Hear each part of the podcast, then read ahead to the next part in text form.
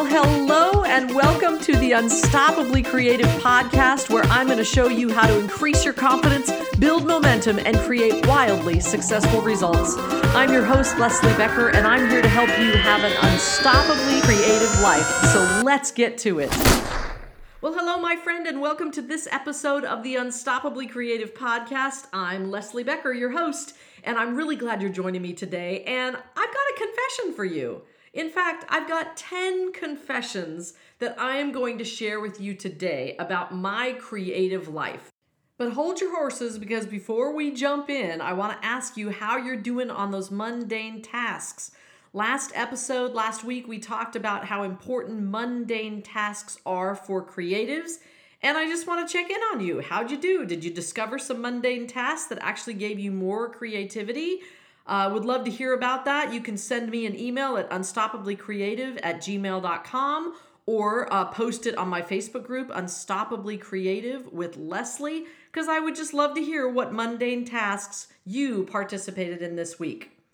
All right, so this episode's going to be a quick one. I thought it would be really fun for me to just, you know, give you some confessions. I'm going to actually confess some things that I have done in my life or that I do consistently in my life. There's going to be five that have been really great for me and fives that have probably not been so great for me. And I'm going to share those with you because I have been a serial creative entrepreneur my whole life. From the time I was young, I just loved ideas and big thinking and taking action on ideas that I came up with.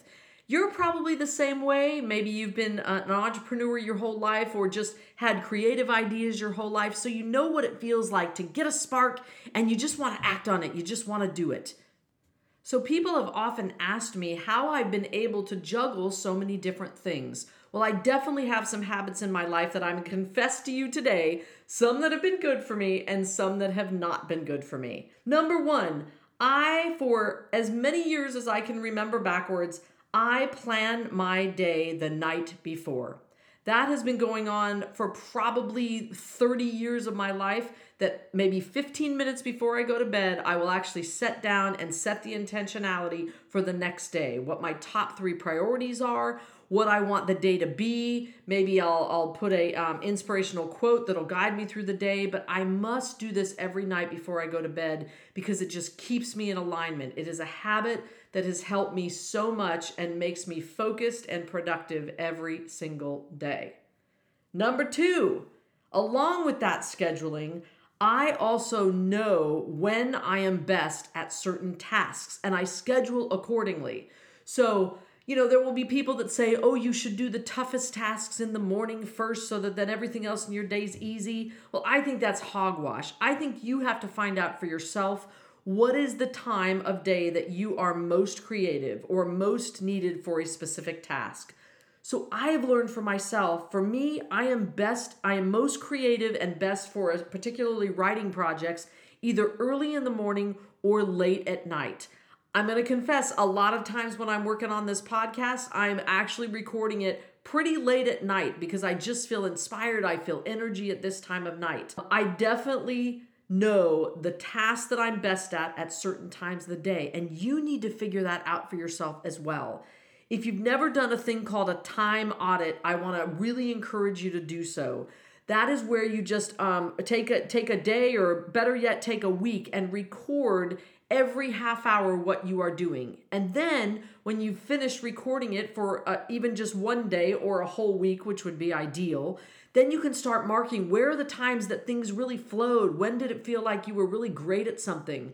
And when were the times that you just really didn't have any ideas? And notate those so that when you start planning your schedule, you can plan accordingly to when you are the most creative. And that's when you plan your most creative tasks. All right, that turned into a teaching instead of a confession, but now I've got confession number three. I take walks alone just to think. Now, if you guys are longtime creatives, and uh, I can't imagine that you haven't heard of The Artist's Way by Julia Cameron, um, one of the things she talks about is taking walks alone. Alone with just yourself. No cell phone, no music, no podcast listening, nobody else on that, but you're just taking a walk so that you can let your brain be free. You can listen to nature. And I got to tell you, in this writing project that I'm working on right now, I've shared with you that I pulled this new musical forward um, from the back burner, and we're in kind of the final stages of final tweaking before we have another reading in New York in about three weeks. And so there's we're looking specifically at the little challenges, the areas that have always challenged us, and I've really been utilizing the walks to really dive deeper into these characters and fix those solutions that have been challenges in our project probably since the time we started them. They're the things that always are like the craw on the side that we haven't fixed yet. And these walks have opened up things that we've never thought of before. It's been a really uh, fruitful in my creativity. So if you don't do that, I want to encourage you to take walks alone just for your mind to, to be free, and you can think about whatever it is that you want to think about. My fourth confession is that's been a habit that I have had for so many years, I don't even know how many years, but it has absolutely changed the quality of my life and the quality of my writing, and that is that I write every single day. Now, when I was a performer and singing, I shared with you, I think last week, that I vocalized every single solitary day. And now that I'm more focused in my writing, I write every single day. So whatever your creative gift is, whatever your artistry is, whatever your business is, you must do it every single day. Even if you don't have any ideas, you got to sit down at your computer, or you've got to, um, you know, sit down with a blank canvas that you're about to paint on and just create something. I want to highly encourage you to do that. And that is my number four confession of my best habits as a serial creative entrepreneur. And then finally, I do not drink, smoke, or do drugs. Period. And those are things that I will never engage in. It's allowed me to keep my mind clear. It has allowed me to keep my brain very heightened, very focused my entire life. I know for some of you, you might hear that that sounds really boring, but you know what? I've had a pretty amazing life not doing any of those things. And now I want to turn to the five worst habits that I have that have probably hindered my creativity in a way, but I'm going to share them with you today. So number one is, I'm going to confess, I stay up way too late. I think from my old life as a musical theater performer and doing shows every night and being out, you know, the show would come down at ten thirty at night. I'd get home maybe by eleven, or if I was going out, I'd get home at twelve or one, and then I'd stay, you're just fired up. And so I had a life of staying up very, very late. So I naturally, my natural rhythm is to stay up very late. And now that I have to get up very early in the morning, staying up late isn't such a great habit, but I'm loving uh, the creativity that I have at night. Like, this is my most creative time. And so um, I'm not sure I'm going to try to break that habit because I kind of like staying up late. So there you go. My next confession is I binge watched television series. Now, this was not something I ever did. In fact, for most of my life, I did not even have a T V. In fact, people would tease me when they'd come to my New York apartment because my television was, this television screen size was smaller than my computer screen because I just didn't watch television at all when I lived in New York.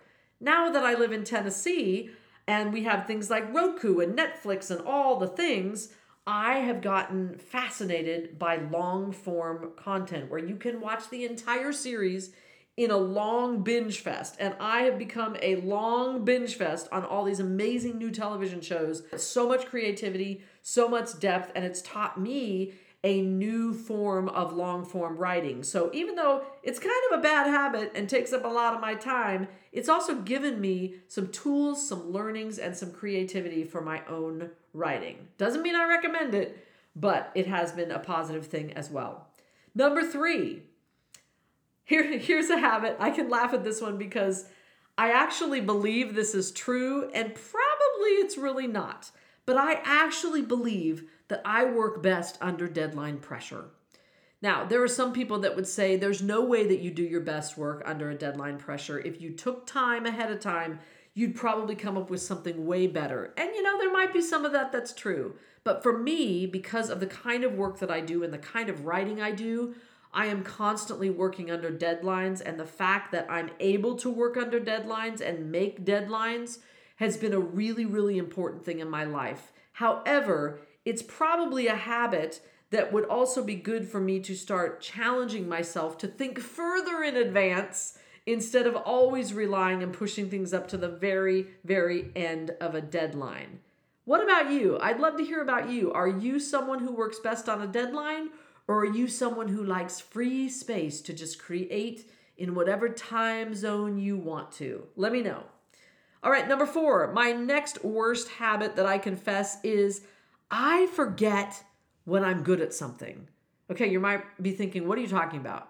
So let me give you an example. I have always been um, interested and uh, found strengths in a lot of different areas. And what happens when I get focused on one area, let's say right now I'm focused, mo- mostly focused on my writing, I almost forget that I was ever an actor. But when I don't focus on it and I don't look at it, I often forget that I can do that. And then when an opportunity comes up for me to do that and I go, oh, wow, yeah, I forgot that I did that. I forgot that I was good at that. And I don't know, honestly, if this is a good habit or a bad habit, but for me, it's um, there are times in my life that I've shut down an area of my life just because I was focused elsewhere, and that I really have forgotten to honor that other part of myself. Have you ever done that? So I'd love to encourage you, if you've ever done that before, that um, that you do remind yourself of who you are or who you have been, that you don't forget that you do those things, that you don't compartmentalize so much that you're not really aware of all those pieces of yourself. So do yourself a favor, don't forget that you are good at things that you might not be pursuing right this minute. And I'm saying that out loud for myself too. All right, we're down to the last one, number five. My last confession of my worst habits that I've had in my creative life is I am notorious for ready, fire, aim. Now, I will look at that as saying, hey, that's actually served me really well. I am much more a ready, fire, aim girl than a ready, aim, fire girl, meaning I will um, actually just say, hey, I've got an idea and like sell it to somebody before I've even built it. Um, some people will say that's smart. Some people say that's crazy. For me, it's worked. But the reality is there might be times in my life that it would have been better if I had actually done it in order of ready, aim, fire. So I'm going to consider that a worst habit, but it's also been a, a good habit for me.